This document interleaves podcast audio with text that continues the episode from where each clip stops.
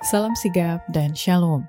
Renungan kita pada hari ini, Minggu 17 September 2023, berjudul Karena Rahmatnya Tetap Selamanya. Ayat intinya terdapat di dalam Ezra 3 ayat 12. Tetapi banyak di antara para imam, orang-orang Lewi, dan kepala-kepala kaum keluarga, orang tua-tua yang pernah melihat rumah yang dahulu, menangis dengan suara nyaring ketika perletakan dasar rumah ini dilakukan di depan mata mereka, sedang banyak orang bersorak-sorai dengan suara nyaring karena kegirangan. Pena Inspirasi menuliskan yang dimaksud dengan judul renungan kita pagi ini, karena rahmatnya tetap selamanya adalah sebuah panggilan kehidupan yang praktis agar kita senantiasa tetap berusaha untuk dengungkan suara yang menyenangkan sebagai faktor yang menunjang kebahagiaan sejati dan sarana untuk memulihkan hubungan kita secara vertikal kepada Tuhan dan horizontal dengan sesama sebagai berikut.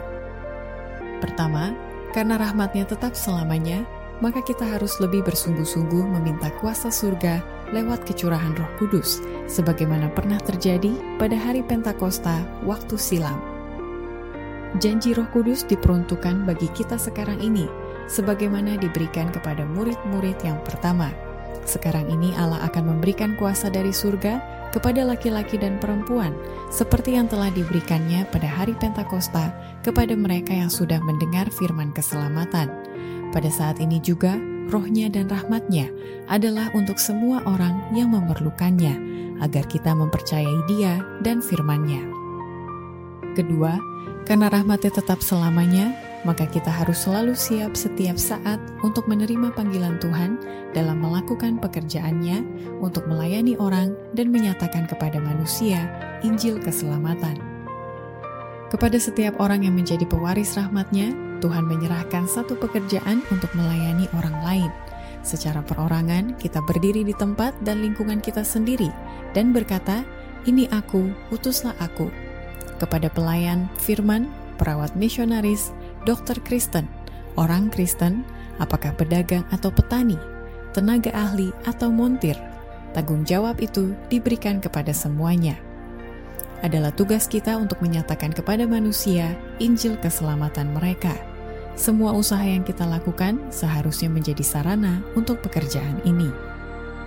Ketiga, karena rahmatnya tetap selamanya, maka kita harus siap menjadi saluran minyak kudus ke dalam hati manusia, sementara kita tetap aktif dalam memperkenalkan tabiat dan roh Kristus kepada dunia ini adalah satu kesempatan bagi setiap jiwa menjadi saluran yang hidup melalui mana Allah dapat menyalurkan ke dunia ini kekayaan rahmatnya dan juga kekayaan Kristus yang tak terhingga. Tidak ada yang sangat didambakan Kristus selain dari manusia yang akan memperkenalkan tabiat dan roh Kristus kepada dunia ini. Tidak ada yang sangat dibutuhkan dunia selain dari pernyataan kasih juru selamat melalui manusia. Seluruh surga menantikan saluran-saluran untuk mengalirkan minyak kudus ke dalam hati manusia sebagai saluran berkat dan kebahagiaan. Keempat, karena rahmatnya tetap selamanya, maka kita harus bekerja lebih giat lagi karena rahmat Allah itu tidak akan tinggal di dalam jiwa orang yang selalu bungkam. Bahaya melihat kepada mereka yang hanya melakukan sedikit atau tidak melakukan apa-apa sama sekali bagi Kristus rahmat Allah tidak akan tinggal dalam jiwa orang yang selalu bungkam, sedangkan banyak peluang dan kesempatan padanya. Kelima, karena rahmatnya tetap selamanya, maka kita perlu bertumbuh dalam kasih karunia-Nya dan senang hati melakukan pekerjaan Kristus itu. Satu-satunya cara bertumbuh di dalam rahmat ialah dengan senang melakukan pekerjaan Kristus yang telah diserahkan kepada kita untuk dilakukan. Demikianlah renungan kita pada hari ini. Kiranya Tuhan memberkati kita semua.